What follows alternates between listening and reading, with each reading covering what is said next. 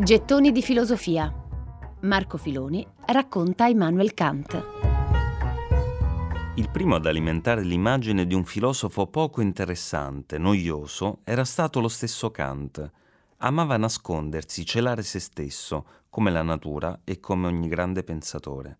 Del resto il suo capolavoro filosofico, La critica della ragion pura, si apriva con una citazione da Bacone, De nobis ipsis silemus, di noi stessi tacciamo. E difatti quando nel 1792 un amico teologo gli presentò lo schema per scrivere una sua biografia, Kant gli rispose se si può lasciare da parte questa faccenda, ella mi risparmierà qualcosa di veramente sgradevole. Nel presentare il dato biografico si è soliti distinguere due Kant, il giovane, il Kant degli anni migliori, e il vecchio, quello abitudinario. In parte questa ripartizione è arbitraria, eppure qualcosa di vero c'è. Il giovane Kant era un elegante magister e si vestiva alla moda, frequentava spesso i circoli degli ufficiali, dove giocava volentieri, mangiava quasi sempre al ristorante.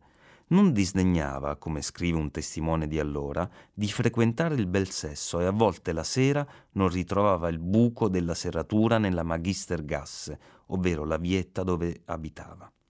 Questa immagine si sovrappone anche a quella del povero Kant.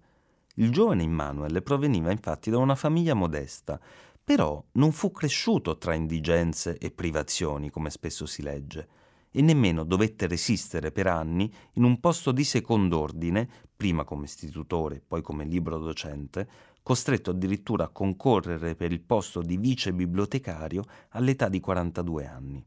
È Kant stesso a smentire queste voci in una lettera al suo editore Lagarde del 25 marzo 1790 lamenta che l'abate Denin ha rappresentato la sua situazione economica, prima di ottenere lo stipendio da professore, con una esagerazione pietosa e afferma io ho sempre avuto abbondantemente di che vivere. Ho pagato la pigione per le mie due stanze e per la mia ottima tavola.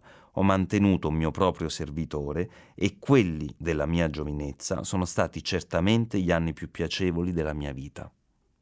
E visto che Kant non perdeva mai di vista l'utilità delle cose, sapeva ingegnarsi anche nel gioco. Amava il biliardo, dove non era affatto male, ed eccelleva in un gioco di carte chiamato Hombre, una specie di briscola, dove però il seme della briscola veniva contrattato a inizio partita. Perciò giocava, e giocando guadagnava pure.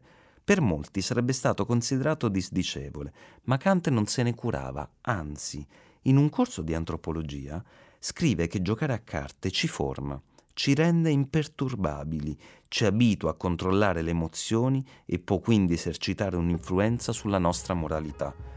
Beh, decisamente Kant sarebbe stato un ottimo giocatore di poker. Gettoni di filosofia. Marco Filoni racconta Immanuel Kant.